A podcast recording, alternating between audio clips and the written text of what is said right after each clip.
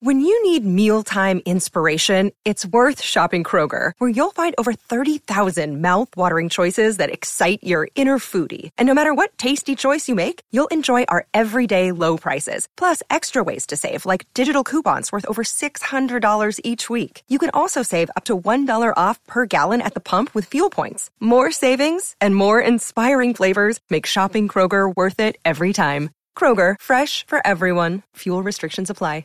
With threats to our nation waiting around every corner, adaptability is more important than ever. When conditions change without notice, quick strategic thinking is crucial. And with obstacles consistently impending, determination is essential in overcoming them. It's this willingness, decisiveness, and resilience that sets Marines apart. With our fighting spirit, we don't just fight battles, we win them. Marines are the constant our nation counts on to fight the unknown. And through adaptable problem solving, we do just that.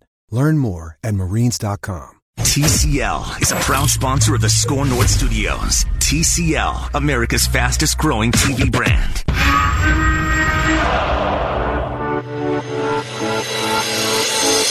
It's Purple Daily. Right, welcome to Purple Daily from the wet once again Minnesota State Fair. As it looked like it was sunny and it was going to be a nice day, and then the skies have uh, opened up here uh, at the fair. So if you want a poncho, we have them over. If you're Three uh, dollars. in front of us, That's all you have to pay, Three dollars. $3. You get a poncho. Uh, it's kind of like weird because it's sunny and yet it's pouring. So it's a very strange situation for Purple Daily at the moment. That is Judd Zulgad, Matthew Coller, Alex Boone will be showing up here for hour number two with the two of us, and a lot to discuss about the offensive line. And I also want to know just what Alex thinks about this team and how good they are. And I'm sure we'll always get into some fun stories. And plus, Alex was a guy I really want to hear from on the Andrew Luck thing because he battled a lot of injuries throughout his career to even get on the field. And I don't think people always realize how much guys have to do to get themselves out there. Do you think uh, if Alex Boone had decided to retire and, and he was on the sideline, not dressed for a game, and it got out, Yeah. and he was super popular, and he's leaving, and fans booed him, I think Alex would go double birds right there. Uh, yeah, could be. Don't you? Yep, yep. I don't. I think Alex would have put up with about two seconds of hearing boos and been like, "Hey, here's what I think of you back." Uh, if you've never heard him before, we had him on the station uh, once before earlier this year, and he was outstanding, breaking down football and talking about his career and, and some of the people that he knows in the game. So if your perception of Alex Boone was that he was a lunatic, well, that's true to some extent. Um, but I think you'd be uh, pleasantly surprised to hear him break down the game. So we're going to do that at 3 o'clock here on Purple Daily. But, uh, Judd, I want to know where you want to start because I have things that don't matter. Like things to report Well, first from of all, practice it- that don't now, see, really don't- matter. You you have been covering camp now for such an extended period of time, and I used to fall into the same thing. You think it doesn't matter, but people who tune into the show actually do Oh, care. okay. So I'm going All to right. ask you some questions about things that you might be slightly bored of or think Okay. the people don't care about. All right. But that people actually do care about. Fourth preseason game on Thursday. right there, right there. Okay. That's what, r- Going into it. Going into it though. Do I have to answer these questions Yes. about the fourth preseason game? Yes, serious question for you.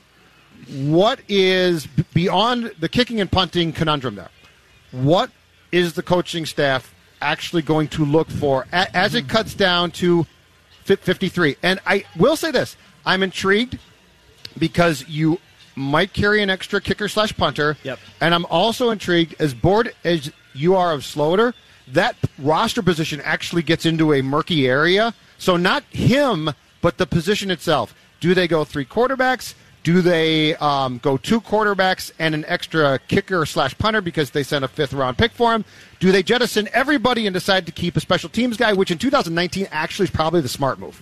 Uh, okay, so let me start with uh, Got what, all that? what they're looking for first for this fourth preseason game. I mean, number one, we know that the Bisi Johnson thing is decided, that he is on the team. Today, it was actually great. Today, coming off the practice field, Bisi Johnson was walking next to Stefon Diggs and Adam Thielen. They were all yucking it up together. Oh, yeah, we're great wide receivers. And so, like, okay, we know Bisi Johnson has won himself a job when he's practicing with the starters and he's hanging out with Diggs and Thielen. So he's in. And he's made some really nice plays during the preseason, but I think it's more than that, as it always is. Uh, that he is a really bright guy, and I, and I think that uh, the players have kind of latched on to that with him.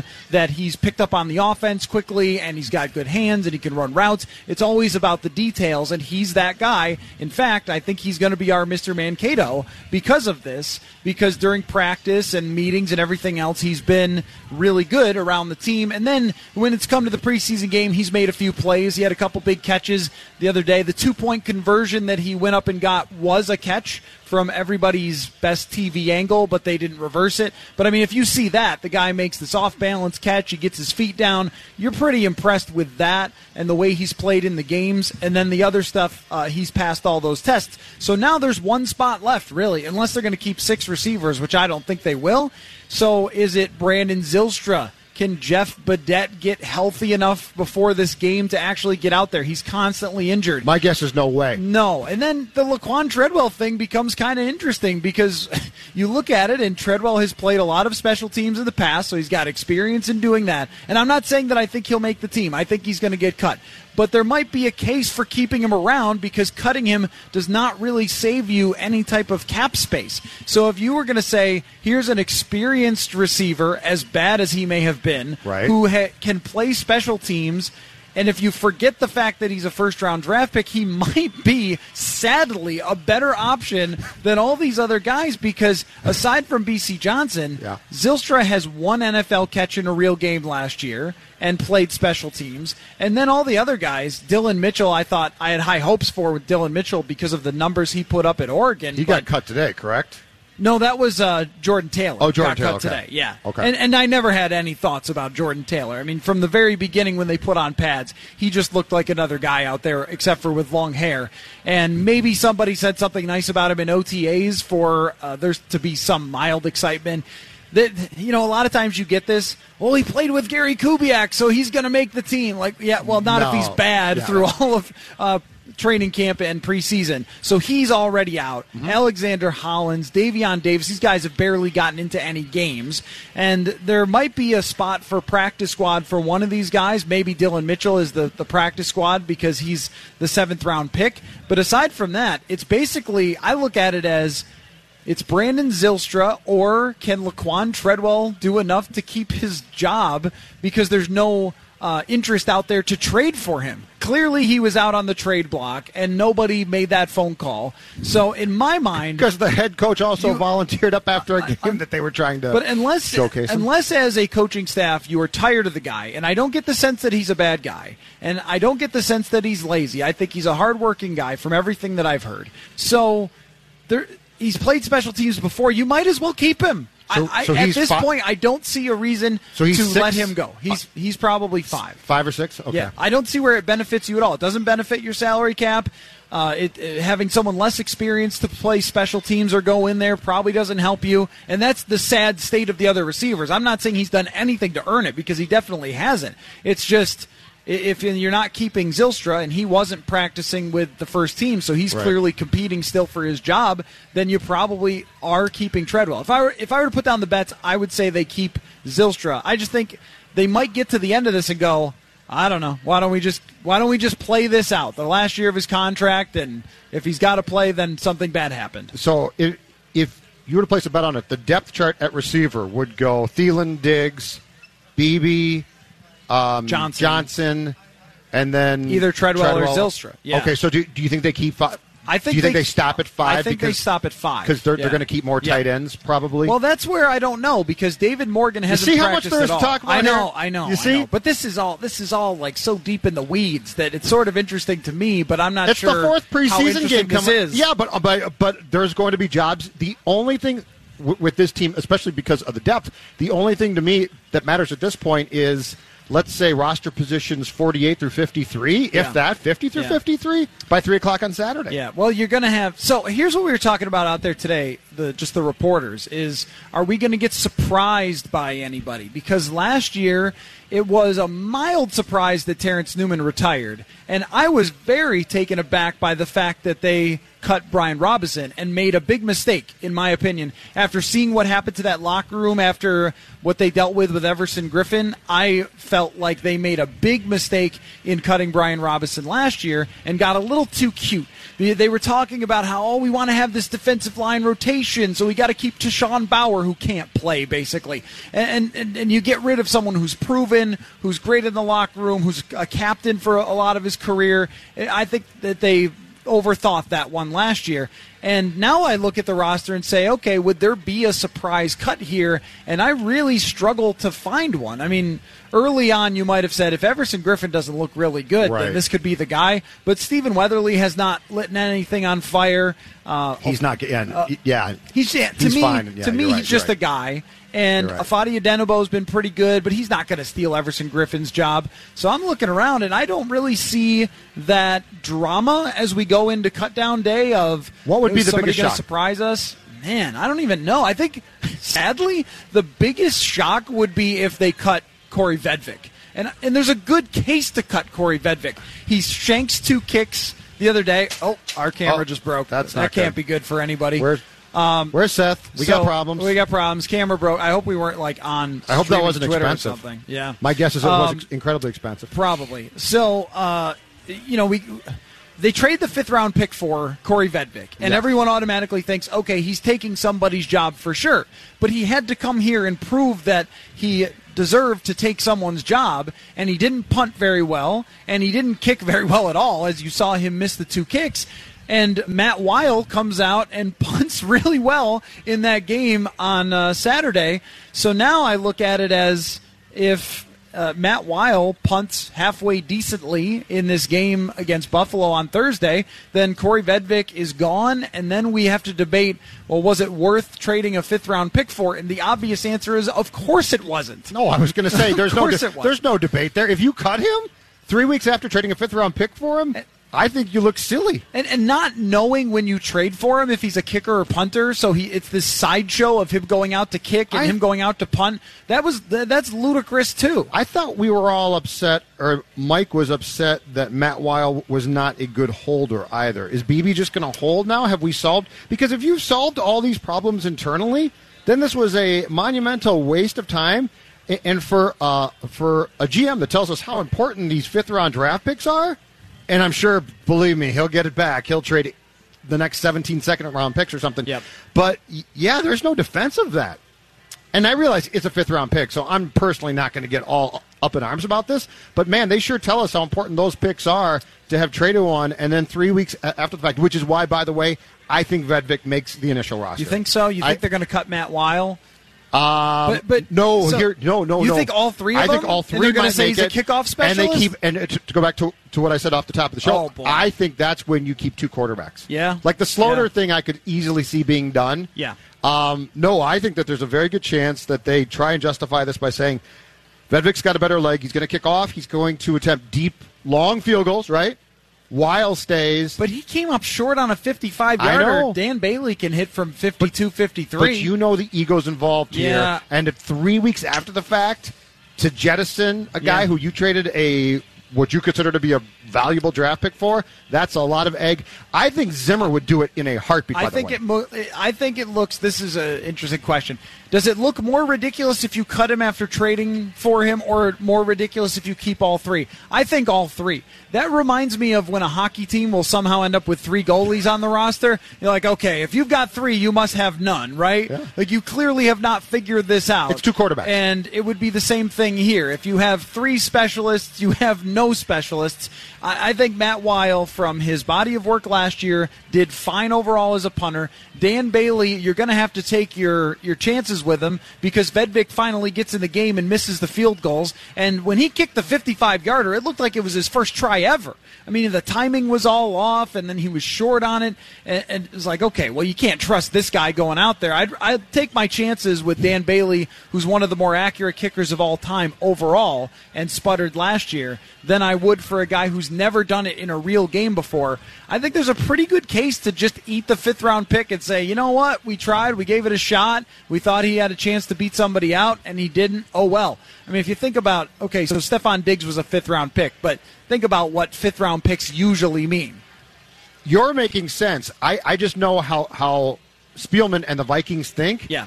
And to come back three weeks after being, I'm sure they were incredibly proud, right? Not only did, did we get this big legged young kicker, but we blocked the Bears from getting him. Mm-hmm. And, and so I'm sure that there, there was this, um, what's the word I'm looking for here? Hubris. There, there was Yes, this yes. Egan hubris about we stopped it from happening. And now, you, what you're saying makes perfect sense, but with how the Vikings think, I could easily see. But the, the one thing that I would love to hear is I would love to hear the conversation around noon on Saturday between the GM and coach. Yeah. Because there's no way that the coach is going to say, yeah, that's a great idea. Let's keep three specialists. The coach can't stand two specialists. especially if Vedvik does not kick well on Thursday. And what uh, the special teams coordinator Marwan Maalouf said today was that they want to have both Bailey and Vedvik kick. And this, I mean, it's just goofy. Like you know exactly what you have with Dan Bailey. If he misses one or makes one on Thursday night, what difference does that make with him? You should continue to have Vedvik do all the kicking. Yeah. Maybe he was just nervous the other night or something, or maybe something mechanical went wrong. And, and he makes four field goals, and then you decide you like him better. But you're dealing with like the tiniest shreds of sample sizes. This is like deciding on a baseball player based on a weekend series. I mean, you've seen Dan Bailey do this for years and years. To me, there's no reason to even have a competition with the kicker. It's about whether he can out punt the other guy, and at that point, it That's what I was gonna say. What's the competition here? But th- but at that point, it becomes way less interesting to me. Like I don't care who punts. But what's the competition then? Punter? It, I, I don't know. Do we know? Do they know? I don't know if they know. If they're going to have both guys kicking field goals on Thursday night for their jobs, then it's clear that they don't even know yet. Yeah, it is a it is a Why- goofy situation. Okay. I'll ask this for the last time. Why do they do this to themselves? Yeah, I don't know. I don't know. I think that they get really over anxious, and this might happen with cutting Daniel Carlson, and he may become a really good kicker. He was last year for Oakland after they signed him, and they seem to be very happy with him in their uh, training camp in preseason. And so the ironic part of it is that they probably properly scouted Daniel Carlson as a good kicker, but then they got over anxious when he missed the field goals in Green Bay and decided, no, we've got to get rid of him. We've got to have someone proven. And what this really speaks to, the Vedvik situation, the Daniel Carlson situation, what it really all comes back to is just that there's so much pressure on everyone all the time that you could see any type of knee jerk reaction happening. Courtney Cronin brought this up one day weeks ago when we were kind of just throwing stuff out there about like what could blow up in their face or what what could happen that would be a, a bold prediction of things gone wrong for this team. And hers was that there ends up being a Stefanski Kubiak power struggle pretty early in the season if things don't go well. And the other day, when Kirk Cousins goes out there and goes three for 13 and the first team offense struggles, it's almost like you could feel the tension with Mike Zimmer, feel the tension in the building. Like, this is a quarterback who is going to have his ice cold starts to games, who is going to have times where he's not comfortable in the pocket. He always has, he always will. But how are they going to react when that happens? So, what the way they react when Bailey and Wile aren't perfect in training camp is they go trade an asset for some guy we're not even sure can play in the NFL. It's not like they went and traded for a real kicker. They traded for some guy who's a kicker slash punter who we're not even sure who could play. Who they think has a huge leg. right? Who they but, but then came short on his long field goal. But here's what here's what So, I but my question is, when that happens, is is there going to be this same sort of effect when they when they do have slow times on offense? But this shouldn't be happening. See, here's what I don't get. They put the structure in place for 2019, in my mind, to be very smart here. Mm-hmm. Kicking consultant, Nate Kaeding. All right. That takes away, because the person that sets the tempo for the pressure is Zimmer. So you got a kicking consultant. All right. So the kicking consultant works with the kicker. Imagine that. Mike, don't worry about this. I, I mean, this was not a joke on my part. You hire Gary. Gary Kubiak, veteran football guy, mm-hmm. savvy football guy. He's won Super Bowls. He knows offense. He might not he might not be a genius, but he knows he's good. Okay, he handles Cousins and the offense. Mike, don't worry about it. You we need to.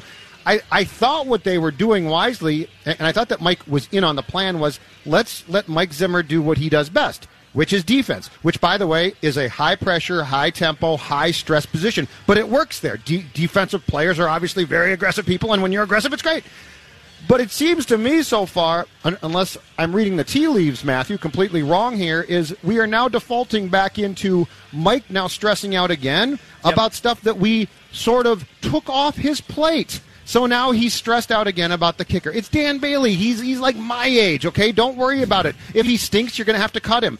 But this whole thing of let's bring in this kid, and by the way, the kid again makes no sense because Daniel Carlson might have been really good, but from day one, I think you said it, and I know I did. We said, why would you draft a kicker for a Mike Zimmer team? He can't stand young kickers. We know that. Okay, but then but now you got Vedvik. Um, the offensive thing. If this turns into a Stefanski Kubiak sort of power struggle with Mike in the middle of it, it makes zero sense. What this should be is Gary Kubiak, mentor, Kevin Stefanski, student, Kirk Cousin, prize pupil. This is how it should That- be that's working. how it's set up. That's how it should work. Yes. It makes a lot of sense for it to be that way. And I've spent most of the offseason saying, look, they're doing things much smarter than they did last year. They overthought a lot of things last year. Remember, because Philadelphia had a rotation on their defensive line, the Vikings wanted a def- defensive line rotation. They just had the number one defense in the NFL the year before, and they're like, no, no, we have to copy what Philly does because it's just overthinking and paranoia of, oh, I guess we missed that. So they keep guys who aren't as good on the defensive line so they can rotate them in, and it costs them early in the season because they had some, some bad drives with those backups coming in, and by a few games in, it's the same guys playing the whole game as they always did, and it was just a clear sign that they panicked a little bit after the NFC Championship game, and that was another part of it. We talked much more about getting Kirk Cousins after the NFC Championship game because they fell apart, but we didn't talk quite as much about you hired their quarterback coach because you were so impressed with them. You tried to copy their defensive line strategy when you didn't have the talent they had on the defensive line, and, and you botched a few of these things basically by just panicking. And this has kind of defined the Mike Zimmer era in a lot of ways, aside from one year in 2017 where when things go wrong, they tend to make their mistakes. And so you come into this camp and you have your kickers not look good right away. And instead of kind of trusting that Dan Bailey's been around a long time, Right. You're, and that or, Matt- Nate, or Nate Kaeding. or Nate, Nate, Nate, fix this. or that Matt Wile had a good year last year. It's Yes. oh we we got to we got to do something. We have to do something right away, and that's where I would say I worry about other parts of this. That's where I, I'm concerned if Matt Ryan has a really good week one. Is Zimmer going to try to change everything around on defense? If the Falcons defense um, you know, performs pretty well, and Kevin Stefanski doesn't make the best play calls in the first game, is it going to be okay? Now the pressure is on Kevin Stefanski right away because then you got to go right to Green Bay. How much do you really think he's going to be ma- making the play calls alone, though?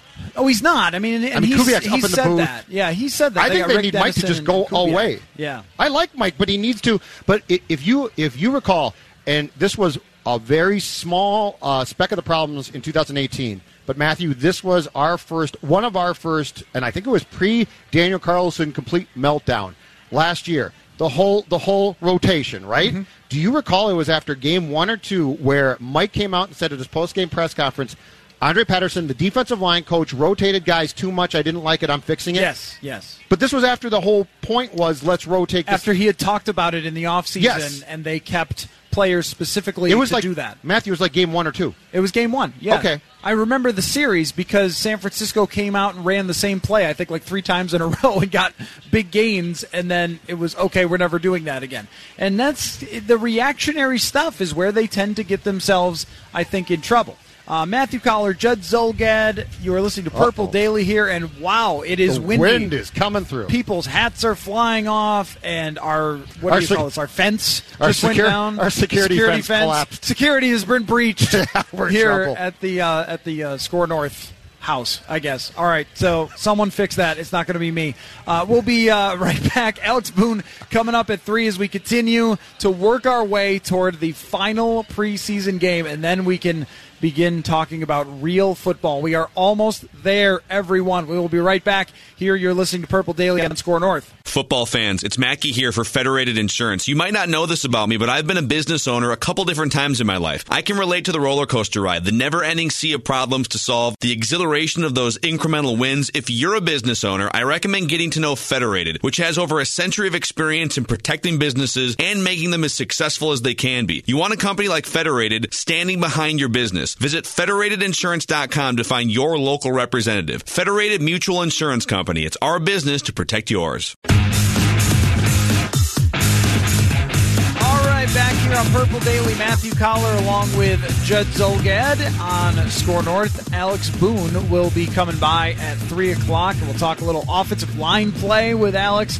And uh, I'm actually going to have him pick the Vikings, Judd. I, I want to see what he comes up with. Courtney Cronin Game came by up with game? 11 and 5. Yeah, I want. I want She went from ten wins to eleven wins. I know. Yeah, I can't. I can't get there. But that was Sorry. before the very sad performance the other day by the first team offense that seemed to really agitate. It's it's great because they'll make most decisions not based on preseason games, but if they have a bad one, then they're really mad in the building. That passing offense, It- and yes, it, it was minus Thielen, so I understand that, and that's an important but. It was sad. uh, but it was it was really bad.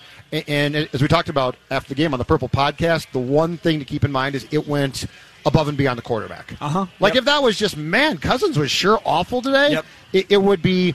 It wouldn't be fun to have to digest that if you're a Vikings fan, but I think you'd be like, oh, okay. Um, going into the opener against Atlanta, I have real questions about pass protection.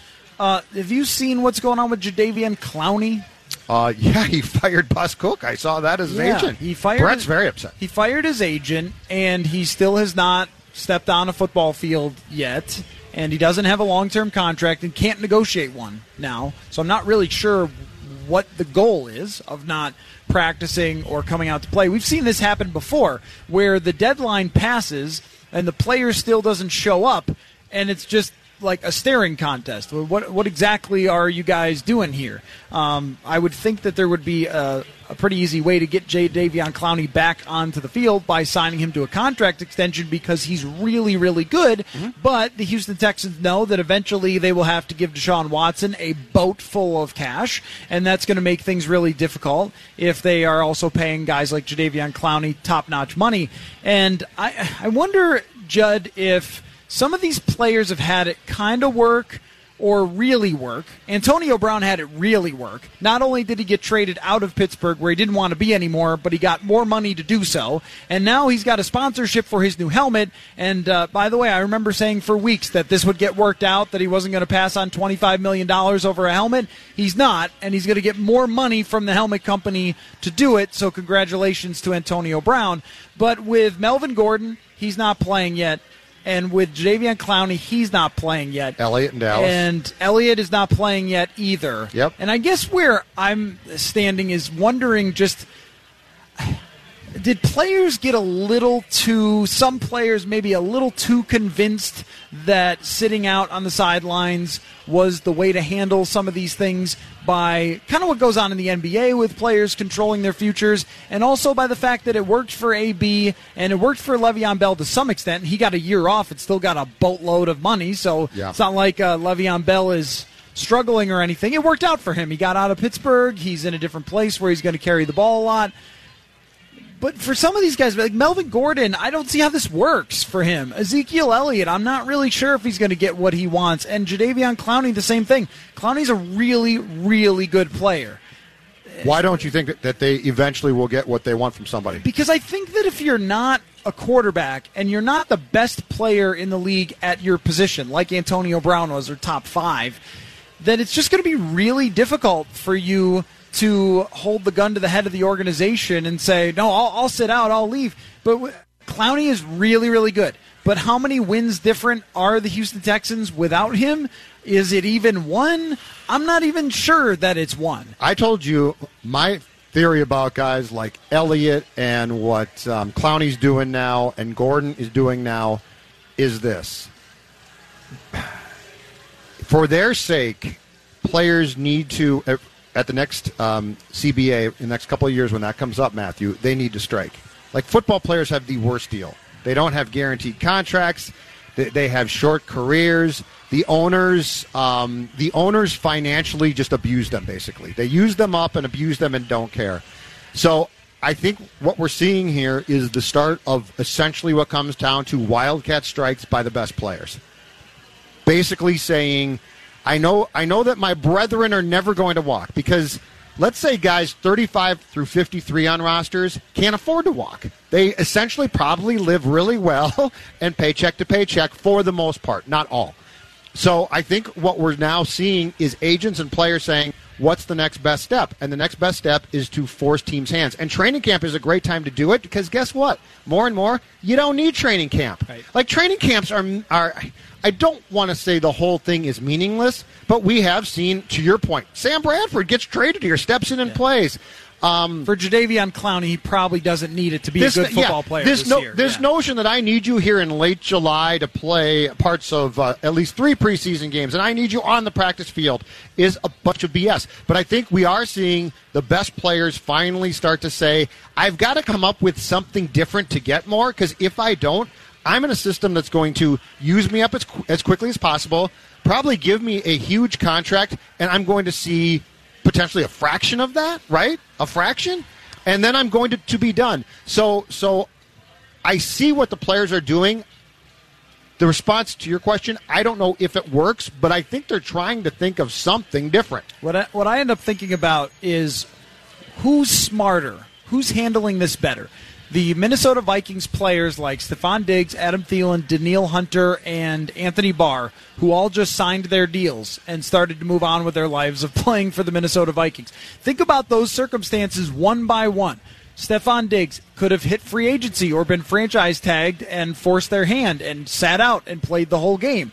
And he could have gotten more money because he's 26 maybe or still 25 and is one of the best receivers in the league and they would have paid him 40 million more than the Vikings did for their deal. I think their deal is 75 million with him over 5 years. Somebody else would have paid more than that for Stefon Diggs. Adam Thielen, he could have easily held out of this camp for every dollar and said, "Look at my 100 and whatever catches last year compared to all these other guys. Look at the quarterback rating when Kirk Cousins throws my way. Look at these numbers. I am an elite receiver. Why don't you pay me even more than this?" Danielle Hunter at the time he signs his deal. He's 24 years old. I wouldn't have signed and that signs deal. By the way, I wouldn't have signed the, that deal. It's a for a team perspective, it's the best value deal in the NFL Yeah. for what he brings to his team. And Anthony Barr decides he's going to take less money to come back, and so you could look at it as, wow, these guys kind of screwed themselves by taking these team-friendly contracts, but at the same time.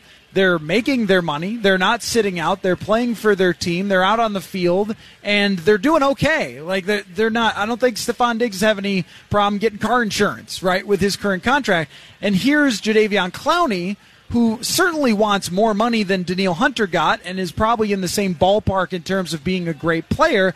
But he's sitting out when he doesn't have any type of leverage. And here's Melvin Gordon the same way. They can find other running backs, but you're sitting out without any real leverage. So, in a lot of ways, it reminds me of the um, deal or no deal game with the cases. Where someone would get up to like twenty thousand, and they would see, oh well, that hundred thousand case is still out there. You're like, really? You showed up with nothing. So, But I see you- both sides If you here. take your twenty But I see both sides. No, I know. I just I wonder which side is the better way to do it. Is is just to sign the contract that comes your way because you get uh, Well, you know what? unbelievable amounts of money for yourself, or is it to continue to fight and scrap for every dollar but sit out on the sideline? in fairness, I don't know how, how lots of teams work. The Vikings are very fair. The Vikings are, are, incredibly proactive. They make sure guys very- get their cash. Exactly, which is very fair. They're very smart. They're savvy, and, and basically, since the Wilfs bought the team in 2005, they've done a very good job of of hanging on to guys in their second contracts if they like them and they pay them well. Yep. So, uh, speaking from the Vikings' perspective, I do think that if you're an agent or player for them, you feel that they at least come close to taking care of you. I don't know that the rest of the league does that, and I just know that from these contracts, and we see these contracts, and you know they reported guy gets you know take your pick. Five years 87 million and then it turns out 30 is guaranteed. I'm not saying that's bad either but i don't know. I, I definitely don't land on the side of the league completely because this league just basically uses these guys up as quickly as possible. And you know what? If i'm the 35th guy on a roster okay that's my problem which is why i'm never going to strike. But if i'm a star player and I, I feel that i'm not being treated entirely fairly what sh- what's the recourse here. You know, in baseball, you used to go out and strike. Yep. And and baseball is now uh, actually faced with its own CBA problems as well. But I don't know that every team treats players the same, and so I sort of get the path that we're going down here of star players, if they don't feel like they're being compensated or treated fairly, at least saying, hold on here. And training camp is the perfect time Oh, yeah. to make a statement. Again, training camp as it's currently constructed is ridiculous. So here's my question about the Vikings. I mean, clearly they've avoided any of this and avoided controversy really altogether. It's kind of amazing for a franchise that has a grand history of being Well, controversial. contractually, they've done great, great work for what twenty plus years now. oh yeah, yeah. yeah. Since I mean, Brzezinski they're- got here, they've been very smart. They're as good as it gets when it comes to making sure that their players want to stay and that the contracts are structured well and everything else. But what I wonder about with Kyle Rudolph trying to play a little bit of hardball, and I don't think he won, but trying to play a little bit of hardball with the team this offseason is whether we're kind of in the last year of all these guys and their goodwill and signing the deals that they put on the table and not playing hardball. I wonder how much longer that lasts. I mean, if this team is really successful and they win 12 games and they go to the NFC Championship, then I think that there will be the same sort of vibe. It's like, stay here, it's great facilities, great place to live, the housing prices aren't high, which probably factors in when you're signing a contract, just the, the cost of living and all that sort of thing. But if this team is just okay, if it's a first round out, if it's a missed playoffs, 9 and 7 or 8 and 8, then there's some players here that I wonder about how they're going to view their futures. And Anthony Barr is in great shape. He's locked up for a long time. But even someone like Stefon Diggs, how are you going to look at your future and the contract you signed? Because if they are just okay on offense and Stefon Diggs ends up with 100 catches and 1,200 yards and has a great year, I mean, we've seen that even if these guys sign contracts, they could come back and say, uh, actually, I don't want to play on that contract anymore. I'm going to hold out or, Sure. or whatever else. And I point to him just, because he's kind of the most obvious example, but they've built up an incredible goodwill within the building for players to want to stay. Yeah. And I, when I look around the league and I see many other situations where players are saying, no, I'm going to fight for the very last dollar, I wonder how much longer that lasts for the Vikings. I think the issue for this team w- will not be will not be guys on their second contracts becoming upset. Matthew, I think the issue, and this is going to be incredibly tough on Mike, but this is where you have to be smart. If the perception of aging players is they're done, they got to go. Yeah. they've got, but they've got to go. But Yep. but Mike's not good at that. Mike loves his guys. Like I think he genuinely Harrison Smith is going to age here, and there's going to come a point where he just falls off a cliff. Xavier Rhodes might be falling off that cliff as we have this discussion. Yeah. And that's going to be, but that's the point where you have to say to guys, we can't do this. Bringing back Griffen in some ways shocked me because he he was not the same player when when he came back, and no matter. This is not a league where you can care about, but he had issues. That's too. You make moves based on what can you do for me in 2019. Mm-hmm. So I think the answer to your question is not is not are the young players on their second contracts going to become upset? They might. They might restructure them. I think the question is as this group of Mike's guys start to age, they got to go. You can't be saying, "Wow, we just like you so much. Here's 3 more years." If you do that, that is how you get yourself into a real problem. Let's talk a little bit more about the Xavier Rhodes thing when we come back. And then Alex Boone is going to join us at 3 o'clock. I think that Alex Boone will be the largest man to ever broadcast from this stage. Wouldn't you say? Mike Morris came up here a few years ago and he was a large man, but I think Boone is bigger. Boone is 6'8. I think yeah, Boone is Boone is Humongous. taller, might not be heavier Yeah. at this point. Probably 275, maybe? Yeah, I think in Morris went a little bit more, Yeah, but yeah, All right. Let's, uh, tallest guy. let's take a break. We'll have Alex Boone here in about 20 minutes. Matthew Coller, Judd Zulgad broadcasting from the Minnesota State Fair. We will return on Purple Daily. 244 here at SKOR North. Time for the SKOR North download. Hail, rain, or shine, we'll still be out here at the State Fair every weekday now until Labor Day. The SKOR North Twin Show at noon, Purple Daily 2 to 4, and Mackey and Judd with Rami 4 to 6 p.m. And you can find us off Chamber Street on the left edge of the grandstand. We have our shows live noon to 6 every weekday from now until Labor Day. And we also have our merchandise booth open 9 a.m. to 9 p.m. daily throughout the State Fair. Show us your SKOR North mobile app and you'll receive a $5 t-shirt. Also, we're donating all proceeds from the All Our Eyes t-shirts to Luis Arraez's favorite charity, the Ronald McDonald House. We will be out here every day throughout the State Fair up until Labor Day. come join us off Chamber Street on the left edge of the grandstand. That's been your SKOR North download. Now back to Purple Daily. Thank you, Jonathan. Uh, I saw Alex Boone just walk by and How tower over him? the rest of humanity. He was with So- Mackey. It looked like. Uh, I mean, Phil's not a big guy to start with, so Uh, no, no, not at all. So he'll be up here in about uh, 20 minutes and tower over us and talk football. I'm excited about that. But, you know, we uh, a little bit on the Purple podcast after the game talked about what Xavier Rhodes looked like, and then we got into other stuff, Kirk Cousins, and things that we like to talk about at the fair. But I want to circle back to that, Judd. The way that he looked was the way that Terrence Newman looked in the preseason before he retired. Uh, there were two plays. One of them, Xavier was trying to run, and it just didn't look like even a normal Xavier Rhodes run. It looked like he was kind of loafing, or that he just like couldn't accelerate. And some guy that I've never heard of just blew right by him. And then on another play, they threw to his man. The guy catches it. Rhodes goes to make a tackle and basically just falls down. And I wonder what they're thinking inside the building about Xavier Rhodes. Because you and I were out there, and I haven't seen any of this during practice in training camp, but in OTAs or mini camp, we were out there and Xavier Rhodes was trying to clearly battle through injuries to keep practicing and he kneeled down on the sideline and he was upset and he was hobbling a little bit. And I just wonder if last year and, and really the year before, you think about how many games they've played. There's a reason why the New England Patriots are always letting players go after they go to the Super Bowl because they played so many freaking games Yeah. that they look at. I think they look at some of their guys and say, you know what, you played a lot of games. You had a lot of football last year, and there's only so much that somebody can withstand. And when they got to the NFC Championship game, by that time, Rhodes looked like he was dinged up and slowed down. And then all of last year, he committed all more penalties than all but like three or four guys in the entire league. So that means getting burned and grabbing, so you're not giving up big plays, which was a problem for him. Remember last year, he got so frustrated. At one point, he kicked the flag and got a 15 yard penalty. And then there was the repeated injuries, the hamstring thing one game where he's got to come out and yeah, as great as he was in 2016 and 2017, and he was one of, in my mind, the top shutdown corners in the entire NFL.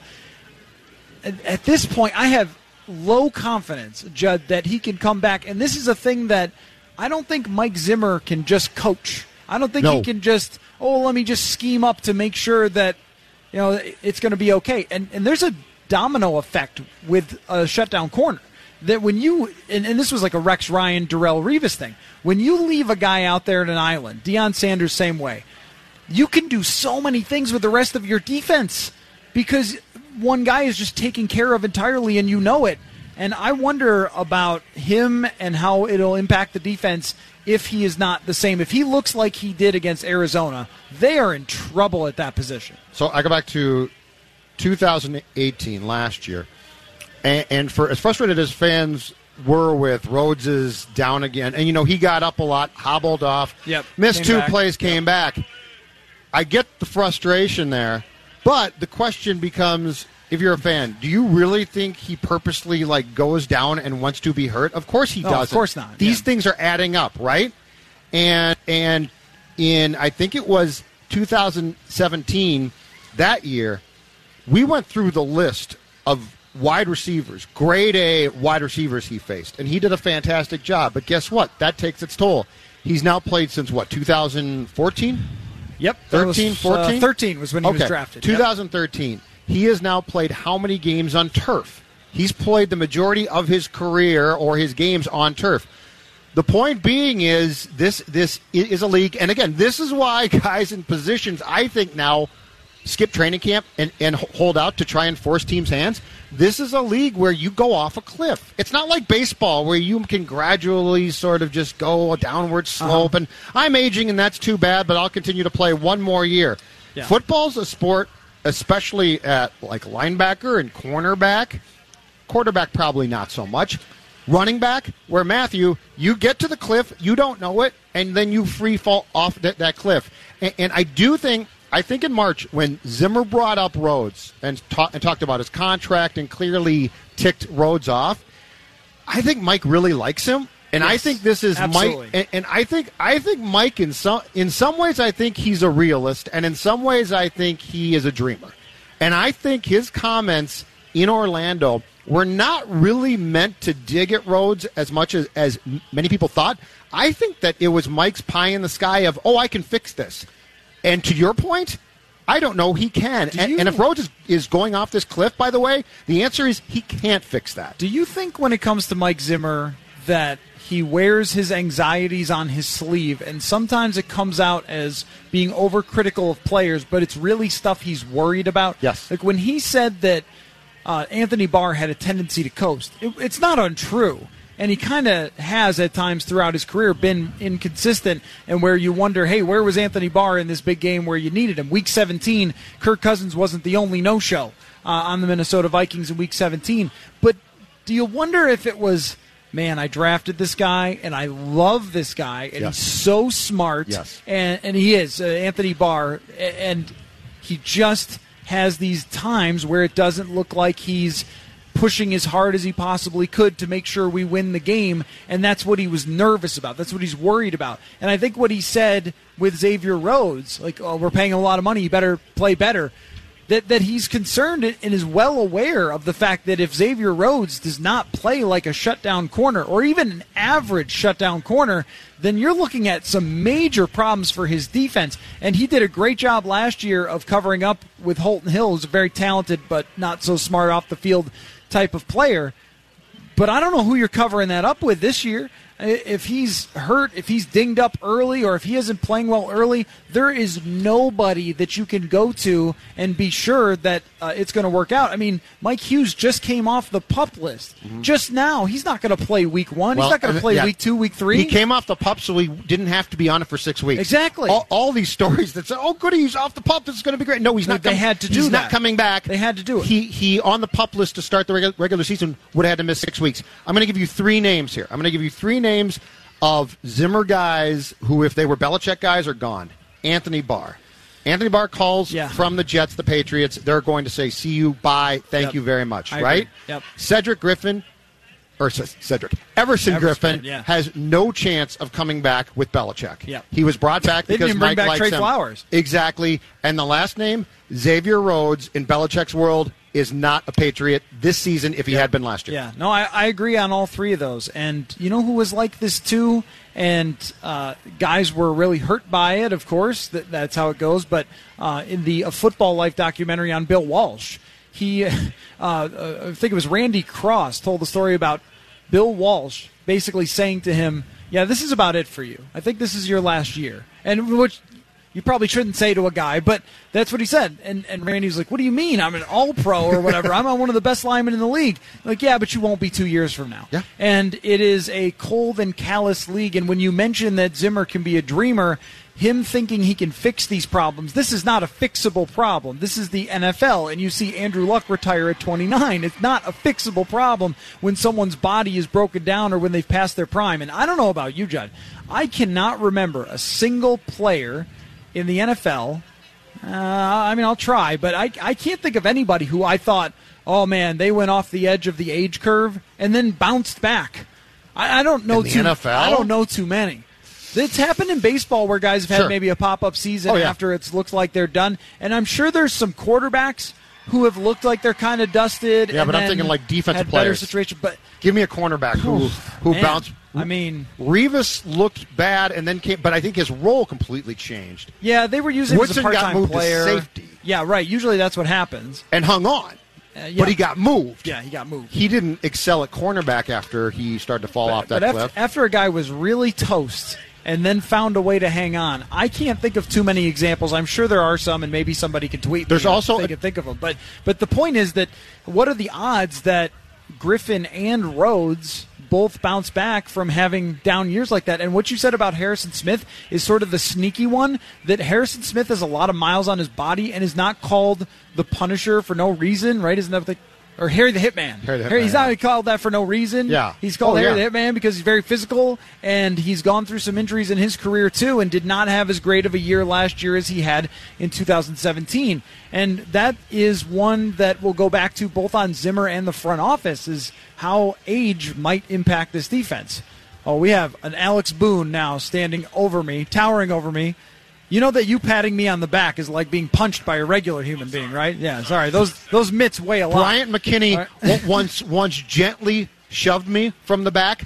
I flew across the room. Yeah, yeah. And I'm not that small. I, I interviewed. flew across the darn room. I interviewed Linval once, and he just patted me on the back and I, like moved me forward. Like, okay, Linval, please. Uh, I'm, a, I'm, Yeah. I'm, a, I'm a regular. Okay, I'm a regular human. All right. Well, take a quick break. Alex Boone, former Vikings guard, will come up with us next, and uh, we want to discuss some offensive line play. We got some concerns, so we're going to talk about those, along with um, I want Alex to pick the Vikings schedule. So we're going to do that as well and have some fun with Alex Boone from the Minnesota State Fair. We'll be right back here on SKOR North. This holiday, whether you're making a Fred Meyer Simple Truth Turkey for 40 or a Murray's Baked Brie for 2, Fred Meyer has fast, fresh delivery and free pickup, so you can make holiday meals that bring you all together to create memories that last. Fred Meyer, fresh for everyone. Free pickup on orders of $35 or more. Restrictions may apply. Get more ways to save at the Buy Five or More Save $1 each sale. Just buy five or more participating items and save a dollar each with card. Fred Meyer, fresh for everyone.